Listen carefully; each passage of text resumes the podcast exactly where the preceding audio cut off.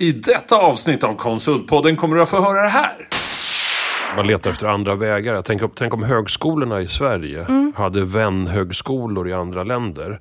Under Ja. utbildningstiden så byggde man broar som gjorde att det skapades nätverk av studenter Mm. i Sverige som träffade studenter i Ukraina eller i andra länder. Mm. Någonstans har man ju förberett då för en eventuell flytt. Och eh, jag blev nominerad och sen helt plötsligt så var jag i final. Och Mm, I, vänta, bara tillägga. Ja. I kategorin Inkludering. inkludering. Ja. Ja, precis. Eh, så jag var i final och eh, jag var i final med riktigt grymma människor och helt ärligt så trodde jag aldrig att jag skulle vinna.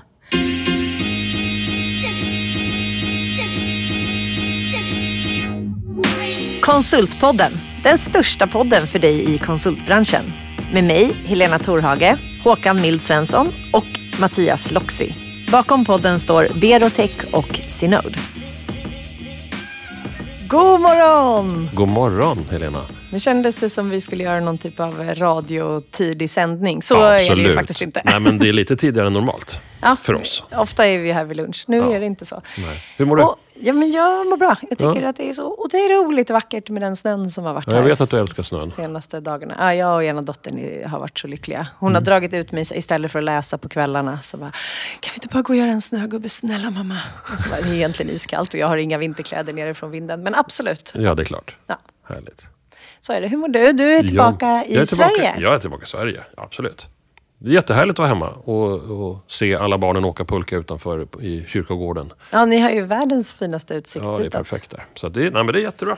Det är kul. Och kul att vara tillbaka i real time med podden och träffa en ny grym person. Ja. Ja. Ska vi berätta vem den grymma personen är? Eller ska vi hålla det hemligt? Hela så alla får gissa. Ja. Nej. Berätta du Helena. Vi har med oss Susu Hassan eh, som driver ett konsultbolag som heter NAS Consulting. Och det ska du få berätta om alldeles strax. Men först, välkommen! Tack så Välkommen! jättemycket. Välkommen! Tack, jättekul att vara här med Ja. er. Kul! Det. Jag har träffat dig Susu vid några tillfällen, eh, bland annat i paneler om eh, mångfald och inkludering och liknande. Och du jobbar ju mycket med de frågorna. Mm, det gör Mm, jag. så hon har sålt in dig jättehårt när, hon kom hem, när du kom hem från någon av de här ingenjörsdagarna. va? Var det inte det? Ja, det är då... Ja, men hallå, där har vi det. Hon har så bra idéer. Och de Ja, tänker vad helt roligt annorlunda. höra. Ja, Någon som sitter på en lösning. kanske det. men så, så här är det ju, om vi backar det lite då. Det är ju ja, men kompetensbrist, det vet alla. Vi får inte tag i tillräckligt mycket folk överlag, kanske ingenjörer specifikt. Och så finns det ändå massa ingenjörer som går och antingen arbetar i fel bransch eller kanske är helt arbetslösa. Och det är ju där i, någonstans du fokuserar, eller hur? Ja. Det är enbart det som jag ägnar hela min tid åt. Mm, Det kul. är superbra. Men vill du berätta lite, du, har, du är ju både ingenjör och har ju liksom hamnat i konsultvärlden och så vidare. Kan du inte berätta lite om eh, vägen till det egna konsultbolaget? Ja, men absolut. Eh, jag är maskiningenjör i grunden och jag började arbeta på Volvo Construction Equipment eh, där jag eh, var faktiskt elingenjör. Så det har ingenting att göra med min utbildning, men jag tyckte el och elektronik hårdvara var väldigt roligt och väldigt spännande. Så jag frågade om jag fick jobba på den avdelningen. Vilket jag fick. Eh, och resan därefter har varit lite av ett äventyr. Eh, jag fick en koordinerande roll bara typ fem månader in på min anställning och tyckte det var väldigt roligt att leda eh, ett projekt och jobba i team. Och, ja, det var bara så himla spännande. Eh, sen kom det en period där jag kände att jag skulle vilja flytta tillbaka hem till Stockholm. Jag har min familj här i Stockholm. Jag bodde i Eskilstuna då. Eh, så jag började jobba som konsult på Afry och hade ett uppdrag på Scania. Eh, ungefär, för ungefär två år sedan så bestämde jag mig för att eh, jag vill, jag vill göra någonting helt annat. Och anledningen till det var att när jag jobbade som ingenjör så hörde jag hela tiden mina chefer som sa att vi behöver ingenjörer. Eh, det är brist på ingenjörer. Hur ska vi göra för att hitta ingenjörer och så vidare. Och samtidigt så kom jag i kontakt med exempelvis mina vänner som avslutade sina studier och inte kom in på arbetsmarknaden. Jag träffade nyanlända ingenjörer som hade jättesvårt att etablera sig här i Sverige och fick inte jobb. Så det var ju egentligen det som var eh, min wake-up call. Att okej, okay, hur ser marknaden ut? Vad har vi för insatser mot den målgruppen, alltså ingenjörer med internationell eller mångkulturell bakgrund. Så jag började gräva jättemycket i det innan jag startade mitt bolag och insåg att någon behöver vi behöver en aktör på marknaden som tittar just specifikt på den målgruppen. För att kollar vi på konsultbranscher, eh, eller konsultbranschen och eh, konsultbolag så har vi in, inom liksom olika inriktningar. Men vi har ingen som egentligen tittar på den målgruppen. Och det var ju det som, ja, det var, det som var startskottet. Och mm. det, var, det blev min nisch helt enkelt.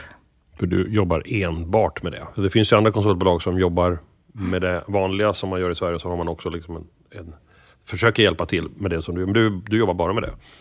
Ja. ja, precis. Och egentligen tittar vi på kärnan i vår verksamhet så är det ingenjörskompetens. Mm. Eh, det är bara att det blir mycket roligare när vi har ingenjörer från hela världen.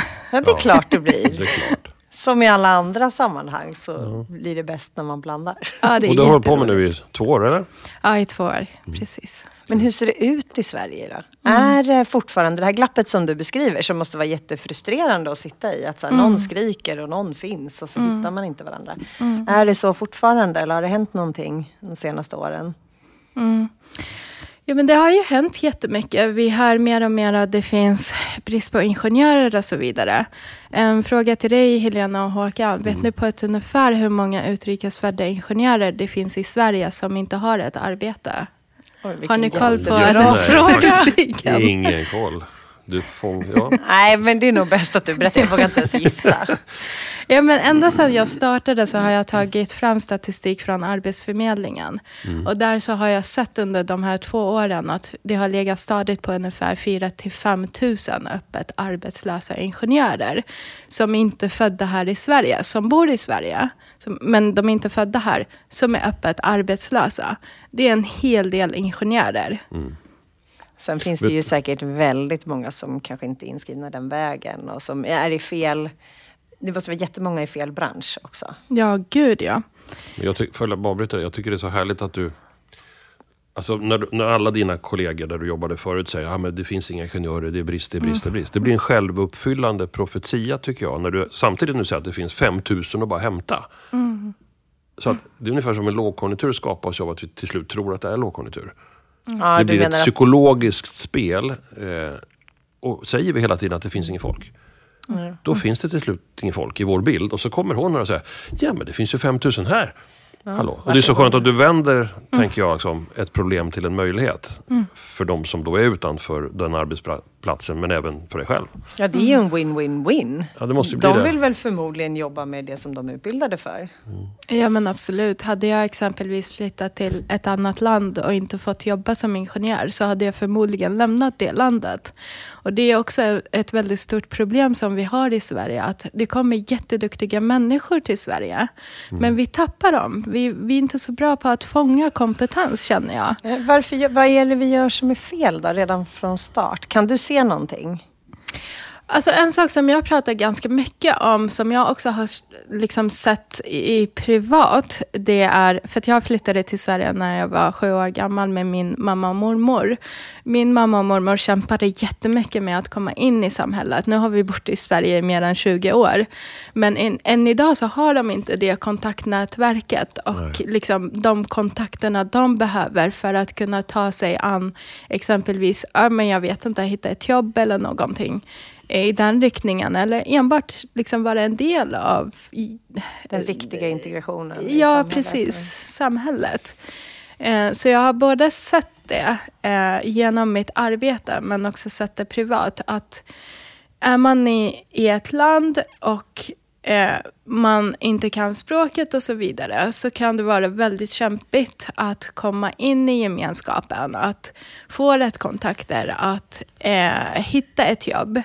För att majoriteten av jobben i Sverige förmedlas genom att man tar direktkontakt med arbetsgivaren mm. eller via nätverket.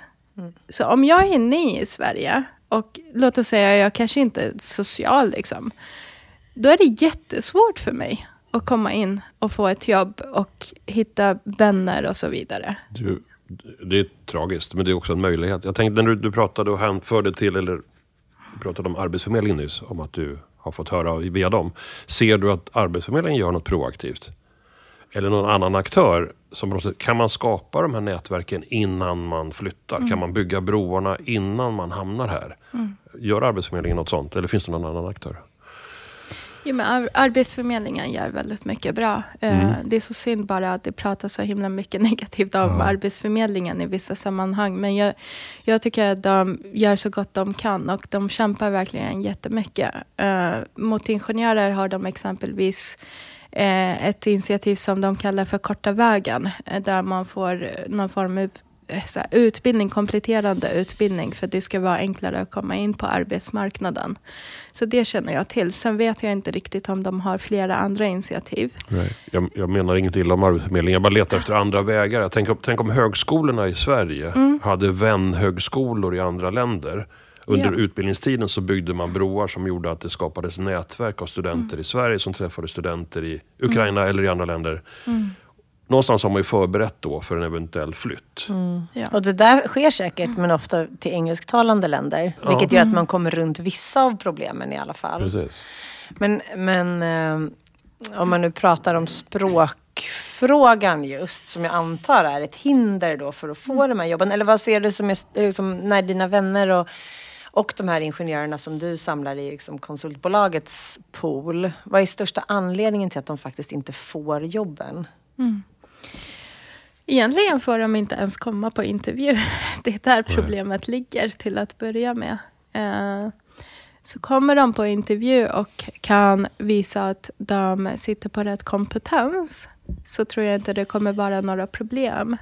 Sen vet vi också att ingenjörsbranschen det, alltså det är väldigt internationell eh, bransch. Liksom. Eh, många bolag har eh, engelska som eh, sitt liksom, huvudspråk. Eh, så ur det perspektivet så tycker jag inte att språket är ett hinder om man pratar flytande engelska. Och det är också ett krav vi har på våra kandidater, att de ska kunna minst eh, behärska engelska språket. Mm. Betyder det att du får välja bort många för att de inte kan varken engelska eller svenska? Alltså bara några väldigt, okay. väldigt få. Majoriteten är väldigt duktiga på ja, engelska. Men det är ändå Så hindret ligger här, mm. inte mm. där. Mm. Alltså, och då alla de här bias-personerna som sitter i den här rekryteringsprocessen hos kund eller hos ett konsultbolag. Ah, fel namn, vi mm. väljer bort. Mm. Men eh. det är så märkligt att samtidigt då stå och skrika efter människor. Ja, men rädslan att ja. välja fel och hoten av att ha misslyckats som rekryterare är större tror jag, i det korta personliga perspektivet. Mm. Men ja, rädslan för att misslyckas överlag är väl det mm. starkaste vi har. Mm. Men, men överlag så ser jag hur konsultbolagen kanske är lite fega i frågan då. För man, man gömmer det bakom att så här, våra kunder kommer aldrig vilja köpa Nej, en engelsktalande mm, person. Det. Så det här kommer inte funka för ja. oss. Är det någonting som ni har upplevt? Nej, men jag tror, jag tror att vi har använt det, hela branschen som en mm. förklaringsmodell till att inte ta den här fighten. Mm. Vi, vi skyller på att kunderna inte riktigt är mogna än. Just det. Eh, men det vet vi inte. Mm. Eh, men därför är det så skönt och befriande. Du jobbar ju egentligen bara med det. Och, mm. och du flyger. Mm. Fan, det var ju inte ett problem. Mm. Eh, vilket är härligt att höra. Mm. Så jag, jag tror att felet ligger inte någon annanstans än hos mm. oss som köper tjänsterna. Då, mm. Eller de som mm. köper tjänsterna. Ja, jag tror att jag nämnde det i ett annat avsnitt, men jag var uppe i Luleå nyligen och där står det ju stora aktörer och säger att de tar emot vilka människor som helst. De behöver bara kompetens, kanske ingenjörer framförallt. Men, mm. men språket, de är vana vid minoritetsspråk på ett annat sätt. Det finns inget språk som inte är välkommet. Nej. Så det är liksom också olika delar av Sverige och där är ju en väldigt liksom, eh, revolutionerande utveckling som mm. sker. Mm. Den kanske är lite mer stillastående på andra platser. Men det blir väldigt olika då. Mm. Verkligen. Har du fått rekrytera några upp till liksom, Norrbotten och till den mm. stora nyindustrialiseringen som pågår där? Nej, inte än. Eh, däremot så har vi gått utanför Stockholm och till södra Sverige. Men inte upp Nej. norra sidan av Sverige. Så alla er som bor i Norrbotten, vänta bara. Snart kommer hon. Ja. Så så är på väg. Alla mina ingenjörer. Jajamän, nu snart går nu tåget upp. ser man dem i någon liten så här parad bakom Ja, dig. precis. Hörni, gott folk, vi är här nu. Ja, precis. Som ni har längtat. Ja, ja. Nej, men det, jag, jag tycker det är väldigt viktigt att vi fokuserar till kompetensen. För det är det vi behöver. Samtidigt så växer ingenjörsbranschen i Sverige så oerhört mycket. Och det är någonting som ni vet bäst om, eller hur? Så vi behöver också bli vana med att vi har kollegor som kommer från hela världen. För det är så det kommer se ut i framtiden. Vi har inte den kapaciteten vi behöver för att kunna fortsätta vara den innovationsnationen som vi pratar om idag. Eller hur? Nej, och det är jättesynd. Alltså jag som ingenjör, jag, ni märker kanske det, men jag älskar min bransch och jag älskar att vara ingenjör. Jag tycker det är så häftigt med allting som sker idag. Men jag vill inte heller att på grund av att vi fokuserar exempelvis på vilka språk vi pratar eller hur vi ser ut och så vidare. Att det ska hindra oss från att fortsätta leverera jättebra saker för framtiden. Och vi behöver det. Nej, det är hemskt om det är det som står i vägen. Mm. Det var För att väldigt fortsätta, för att hemskt, fortsätta vara den här äh, Ja. innovationskraften Ja. som vi ju har varit länge. Ja. Ja, det är ju tragiskt. Men vilken potential om vi kan liksom bryta sönder den där formen, tycker jag. eh, Som du hjälper oss med nu. Och jag tänker också, det finns den andra formen som Helena och jag, vi är ju någonstans giggare. Vi kör eget, men vi gör det tillsammans. Och det i sin, i sin ytterlighet kan ju uppfattas som väldigt så här, åh, de är bara där för ett uppdrag, så drar de och de är inte kontinu- det finns ingen Just det. kontinuitet och de är bara så här självupptagna. Eh, så har vi alla de här myndighetssystemen som de säger, ja, vem ska ta hand om skatteintäkterna när man giggar i ett annat land? Det finns så många, än så länge, hinder.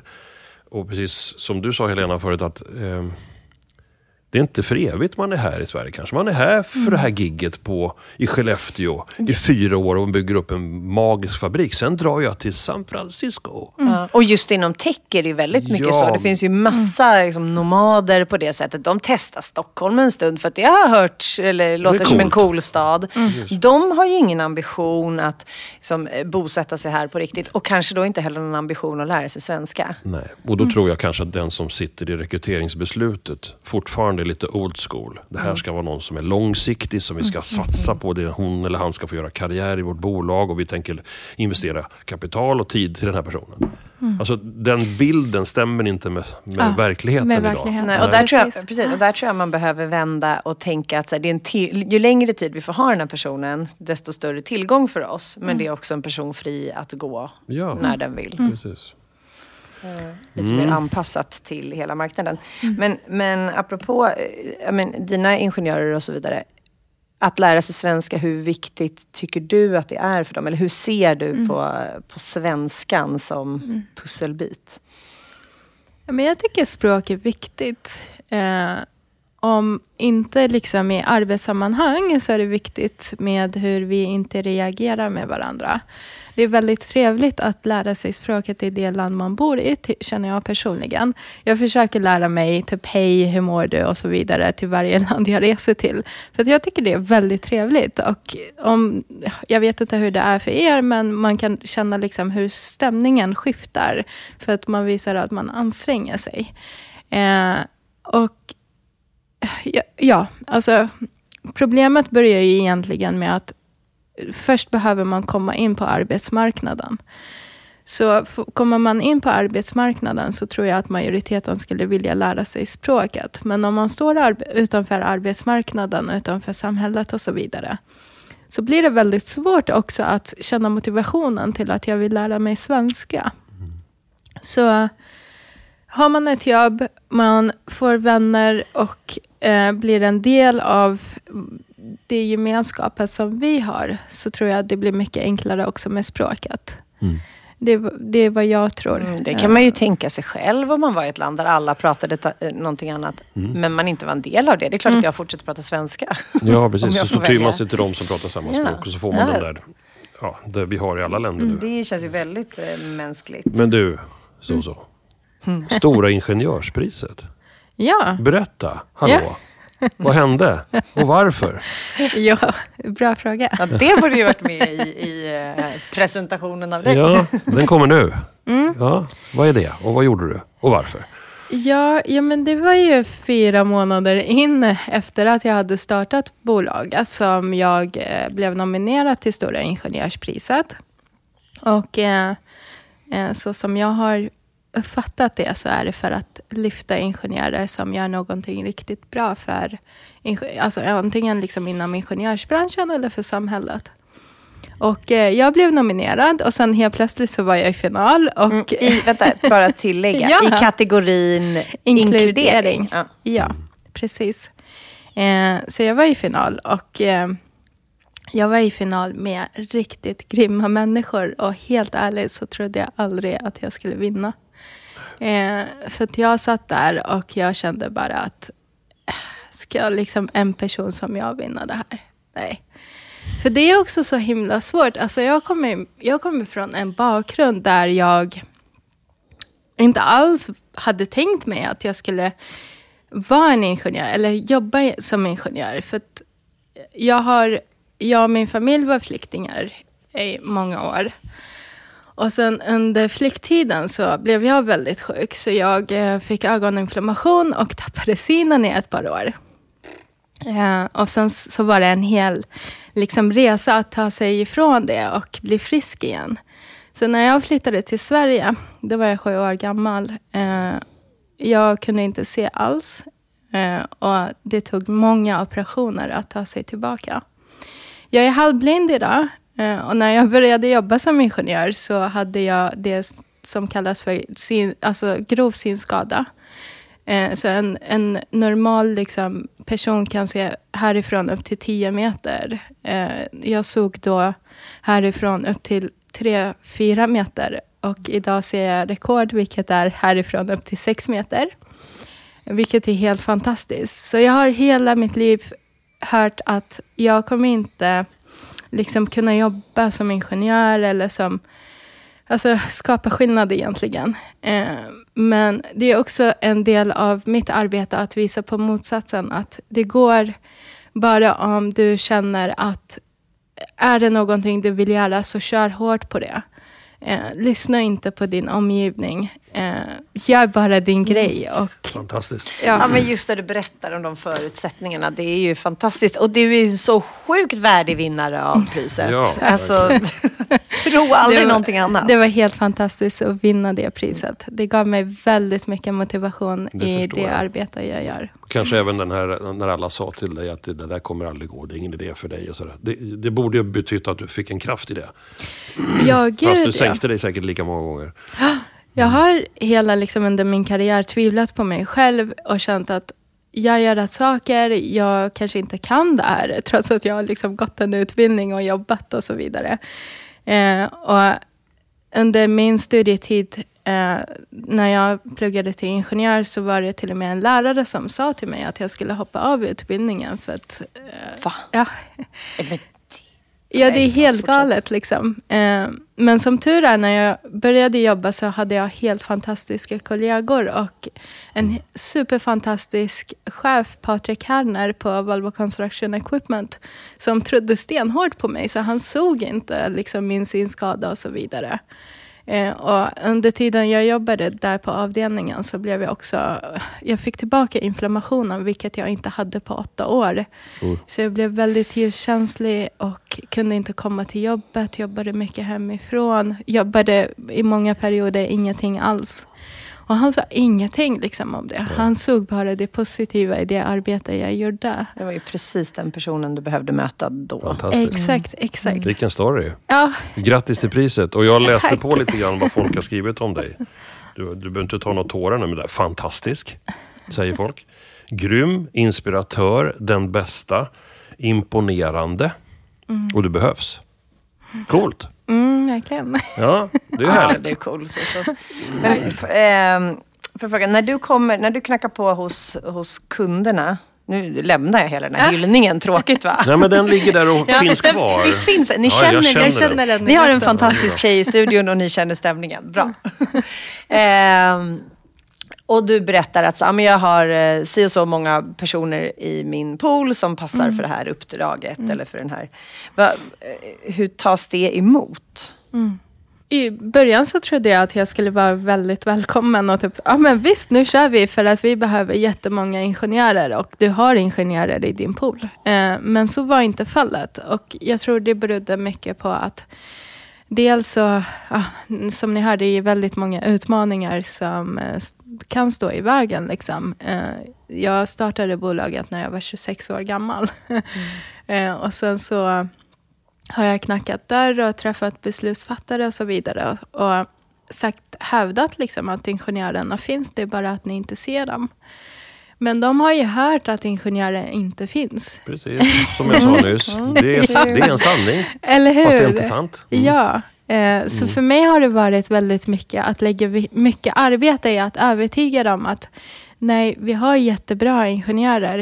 Eh, och där har det varit en eh, ja men vad ska man säga, alltså att jag behövde hitta ett sätt att visa dem på vilken mm. kraft vi har. Mm. Både i vår pool men också i hur skickliga de ingenjörer vi har i poolen. Så där har vi bland annat då kört ett initiativ i, i samarbete med ehm, MITC, eh, Mälardalens Industrial Technology Center i Eskilstuna. Så det vi har gjort är att vi har gått samman uh, där vi har uh, Eh, bjudit in ingenjörer som söker arbete och eh, företag som har anställningsbehov. Och vårt koncept bygger på att vi samlade dem kring deras kompetens. Eh, så det är inte riktigt ett rekryteringsevent, utan snarare att ni brinner för det ni gör, ni tycker det här är väldigt roligt och spännande, så varsågoda, liksom diskutera en, eh, en utmaning som de här företagen har i en workshop. Och det blev så himla bra, för att bolagen var ju så här, det här är exakt de människorna vi behöver. Vart fanns de liksom? De har, alltså, de har funnits runt ja. er hela tiden, men ni har inte sett dem. Nej, ja. Så. så vi kommer ta det här konceptet och köra det hos oss nu eh, på vårt kontor. Och vi kommer eh, dra igång från och med januari. Eh, så vi kommer köra på lite olika sätt. Vi kommer antingen liksom bjuda in flera företag under ett event eller köra eh, ett event med enstaka bolag eh, mm. i taget. Du, jag, och, jag tänker det är helt briljant. Ja, det är klart det... man ska se hur någon jobbar. Det är det man ska göra tillsammans. Man ska inte sitta i en intervjusituation. Det är inte så mm. vardagen ser ut. Mm. Och liksom prata om sig mm. själv. Ja, Nej, fantastiskt. Vem är, vem är det du pratar till hos kunden? Är det HR eller är det top management? Ja, det är mycket HR och top management. Det är både och? Ja, mm. det är mycket både och. Mm. Sen är jag också top management väldigt nyfikna på det jag gör, så jag har ju fått inbjudan till att kan inte du komma och berätta för oss vad det är ja. du gör? Det här är en shout-out då till alla kunder ja. som råkar lyssna på Konsultpodden, att lyssna in på hur så så tänker. För det kan hjälpa varje företag. tror jag. Ja, och även konsultbolagen. De sitter i samma ja. rekryteringsbehov. Precis. Helena, du har ju berättat för mig om något spännande projekt. Vet, det här har verkligen blivit ryktesvägen så nu ska vi få höra det från källan. ja. eh, nej men så, så du, det finns ett företag som har gjort ett sånt himla bra arbete med mm. just problematiken kring språk. Och det finns ju massa negativa sidor om man inte förstår varandra. Det är ganska mm. svårt att jobba mm. tillsammans då. Men hur har de löst det? Kan inte du berätta mm. det exemplet för alla? Jo, men jag har fått höra från vdn på det här bolaget att eh, han berättade för mig att de började, de, de är ett litet bolag i Eskilstuna. Eh, de var en helt homogen grupp, men sen så märkte de av att eh, kompetensbristen drabbar även oss. Eh, så de började rekrytera människor som har olika bakgrund och idag är de Eh, 50-50, eh, så det är en väldigt blandad grupp. Och sen har de ingenjörer som eh, ja, arbetare i verkstaden eller ingenjörer som inte behärskar varken liksom, engelska eller svenska språket. Och de har löst det genom att de har interna tolkar.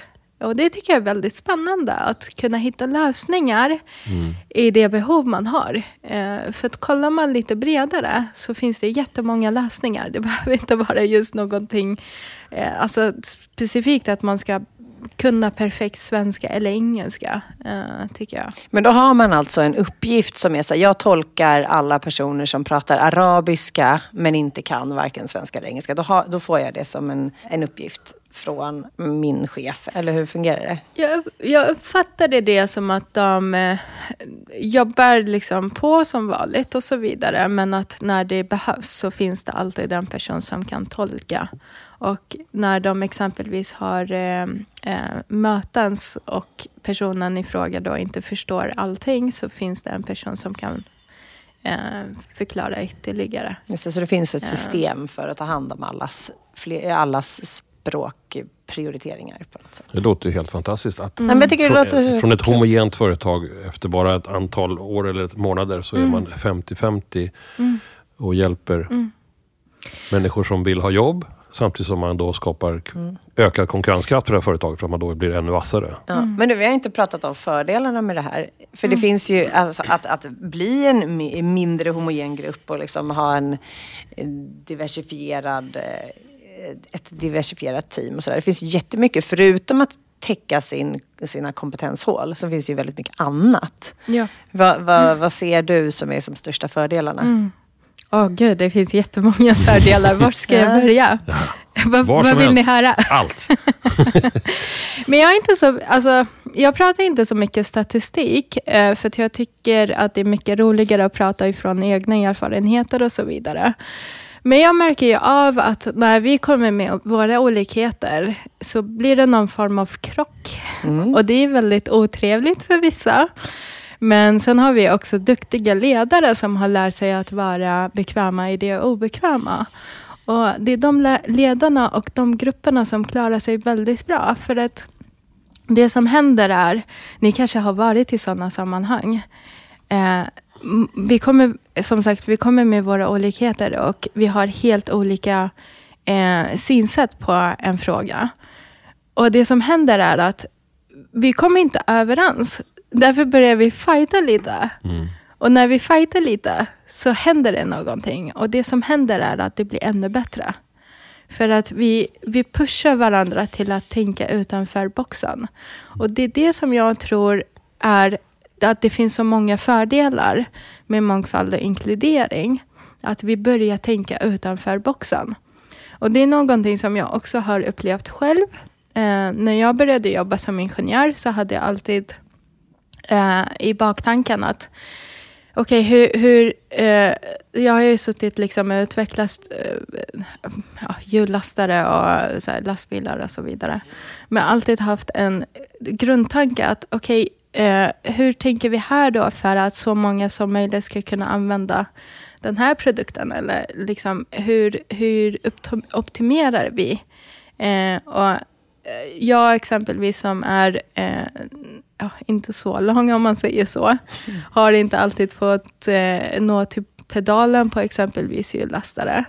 Och det, det är också ett problem för att varför ska vi inte bygga en produkt som är till för exempelvis kvinnor också? De kanske vill jobba som operatörer. Alltså, eller hur? Just om förutsättningarna finns. Ja, eller hur? Produkter och tjänster som byggs av eh, heterogena grupper, eh, de är till för alla. De byggs eh, för liksom alla människor ska kunna använda dem.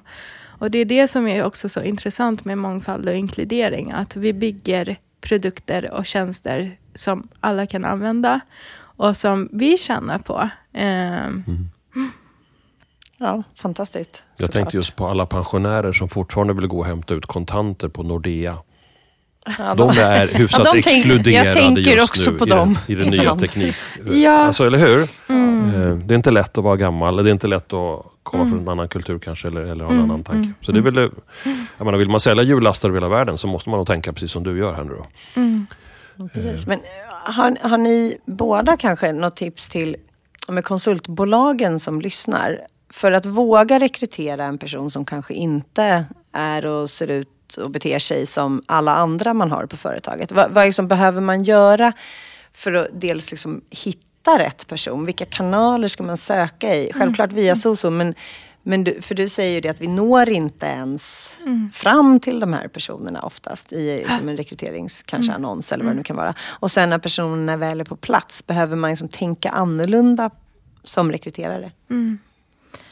Håkan, Vad tänk- hur, hur gör du idag? Nej, men jag tänker ni? från ett annat håll. Då. Jag, jag tänker som man ibland säger att det gäller att sälja skinnet Mm. innan man har skjutit björnen.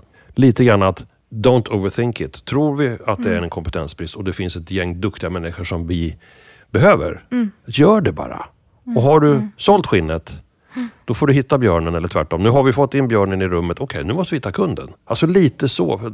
Bli inte så jävla överanalytisk tror jag. Och jag talar till mig själv då snarare än till någon annan. att ja, men, Börja. Eh, och sen tror jag det, vilka kanaler hittar man de här underbara människorna jag, jag, inte, jag har inte de kanalerna så lätt. Jag tänker att du har dem så, så för att du kommer från de världarna kanske. Jag vet inte. Du får berätta hur man hittar de här. Ja, alltså, nu måste ni tänka på att jag är väldigt nischad. Så det har inte varit svårt för oss att hitta de ingenjörerna. Eh, vi har byggt liksom en infrastruktur kring hur vi får in de här ingenjörerna, men också hur vi kan komma i, i kontakt med dem. Eh, och ju mer divers vår pool är, desto lättare för oss att komma i kontakt med väldigt många.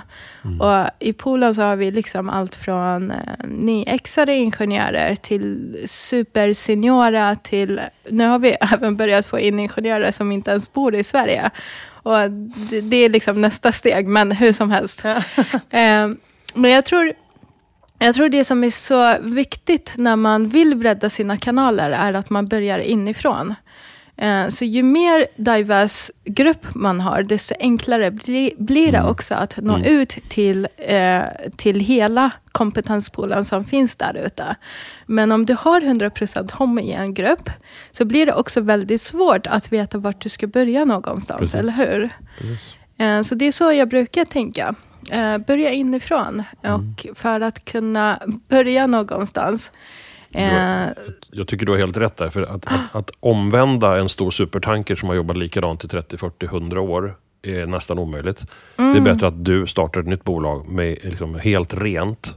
Utan den ryggsäcken av homogenitet. Så börjar, det är därför det funkar för dig.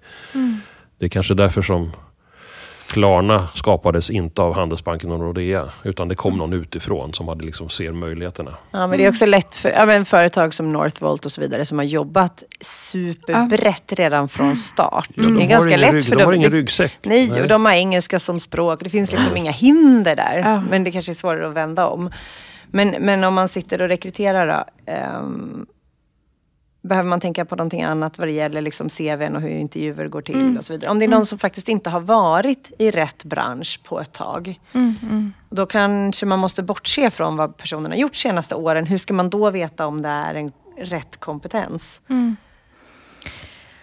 Där tror jag att man behöver eh, ställa rätt frågor, exempelvis på intervjun. Att man kör en kompetensbaserad intervju. Eh, För att frågar man exempelvis, vart ser du dig om fem år? Och den personen har stått utanför arbetsmarknaden i tio år. Ja, då förstår får man inte sådär jättebra svar. Och så, så tror jag också det handlar lite om språket här. Återigen, språket. Eh, superviktigt att man tänker på det att jag som inte är född här i Sverige kanske kan, är inte lika duktig på att liksom måla upp den här bilden som är säljande. Och, och därför så blir det inte liksom sådär jättebra svar på din fråga. Eh, men om däremot rekryteraren fokuserar istället på min kompetens. Vad har jag gjort tidigare och hur har jag gjort det? Och vad har det lett till? Vilka resultat? Så blir det mycket enklare att förstå att den personen har den kompetensen vi behöver för det här uppdraget eller den, eh, den rollen. Det är bra. Sen finns det ju massa annat. Ja, ja. Men det där är den snabbaste. Alltså, ut, hjälper du till? Kan du hjälpa rekryterarna hos kunderna? Med de här, för det låter ju rätt lätt när du säger så här att vi Eller måste ställa rätt frågor, kompetensbaserad rekrytering istället för skicka långa CVs med personliga brev. Ja, och med 32 000 betyg, kopior från Ja. ett annat land. Det, det, det betyder olika i olika kulturer märker man ju. Ehm, Hjälper du till med sånt? Eller hur, hur ska vi kunna hjälpa rekryterarna HR-folket? Jo, men det som jag tänkte redan från början egentligen är att vi ska ta hand om alla de här utmaningarna som både rekryterare och företag har. Så att de behöver inte tänka på någonting annat än att få den kompetens de behöver. Så vi hjälper till med eh, exempelvis att liksom snygga till CV och så vidare. Eh, jag har varit i ett sammanhang där jag har kört en intervju på arabiska. Ja. För att jag såg att den här kvinnan har så himla mycket som hon inte kan kommunicera ut till mig. För att hon inte liksom kan språket Ja. än bra. Så vi körde på arabiska och det blev helt fantastiskt. Hon sitter på så liksom, mycket bra, men hon kunde inte få det på papper. Nej. Och där hade vi lätt tappat henne, eller hur? Mm. Så vi hjälper till med CV, vi hjälper till med eh, eh, intervjuträning. Eh, vi hjälper till även med eh, att, liksom, eh, att rekryterare ska eh, få chansen att omborda de här personerna på rätt sätt. Mm. Så det är många pusselbitar och vi försöker alltid också utgå ifrån alltså personens situation, men också företaget. Hur pass snabbt vill de ha in personen i uppdraget eller i, i rollen? Eh, Och har de tid att exempelvis ta in en person som, låt oss säga har stått utanför arbetsmarknaden i tio år. Den personen behöver sakta men säkert komma in tillbaka. Absolut. Eller hur? För det tar ju sin tid att eh, bygga upp både liksom kompetensen men också kunna jobba med andra människor. Ja, men också ett självförtroende. En Ja. självbild som måste återtas. Att man känner att ja, men jag duger nog som jag är. Jag, Mm. vill nog, jag kommer nog kunna göra ett bra jobb. Om man inte känner det Ja. i en intervju, då är man ju rökt. Ja. Så att det är, det är både psykologiska saker men även det andra. Mm. Men du, som avslutning nu då. Eh, om, om en kund skulle ringa till dig, hur, hur många konsulter har du tillgängliga just nu? Mm. Som kommer från ett annat land och bor i Sverige, som är grymma. Åh, just nu sitter jag faktiskt med fem personer som jag vill få ut idag. Fem pers Ja, just fem. idag finns tillgängliga. Ja, Du ja. ser, det är möjligheter för alla kunder nu. Yes. De är, de är redo. De behöver bara gå ut Mm. hos eh, rätt arbetsgivare. Fantastiskt. Ja, men, jätteinspirerande så, så träffa dig. Ja, har du Ja, lärt dig någonting av det här samtalet Håkan? Ja, det har jag. En, del saker Kan du sätta ord på bekräftar. det? Mm. Ja, men det är ju det här att eh, eh, din, din bakgrund och historia gör ju att du, att du, den energin och framåtlutade delen, lite grann där don't overthink it. Du hade, du hade en dröm och hörde att men det saknas folk. Då räckte det för att, ja men okej, Mm. då tar jag tag i det. Jag tycker det är lite skönt. Nu kanske jag gör det väldigt enkelt, men Mm. det, det gillar jag. Här fanns det ett fönster, en möjlighet. Här finns det behov.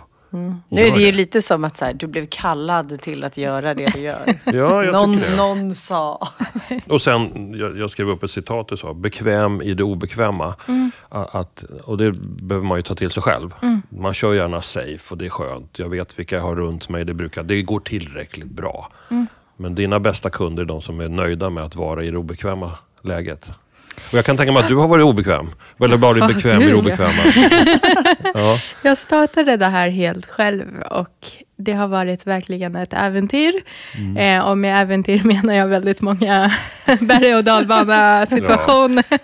Men det är också väldigt roligt att bygga bolag från noll och Mm. att se det växa, att se att man skapar skillnad och att också fortsätta liksom kunna... st- Nu ser jag mig som att en person som står liksom bakom ingenjörsbranschen och försöker göra den till bästa möjliga versionen eh, genom att eh, ta tillvara på den kompetensen vi har helt enkelt, men också för att trigga så att vi blir väldigt duktiga när vi behöver anställa människor utanför Sverige så kommer vi känna oss bekväma med det och inte eh, möta lika stora kulturkrockar.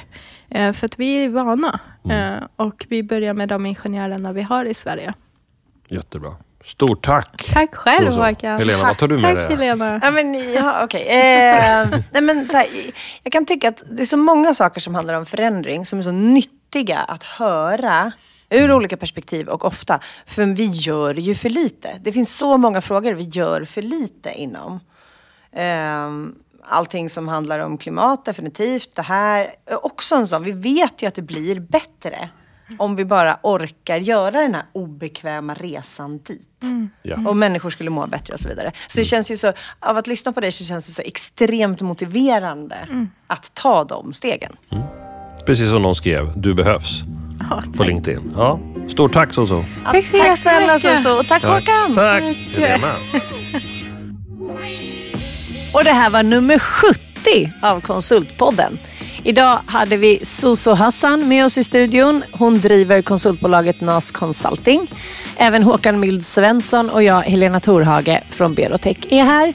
Och som alltid producerar vi på Septemberfilm.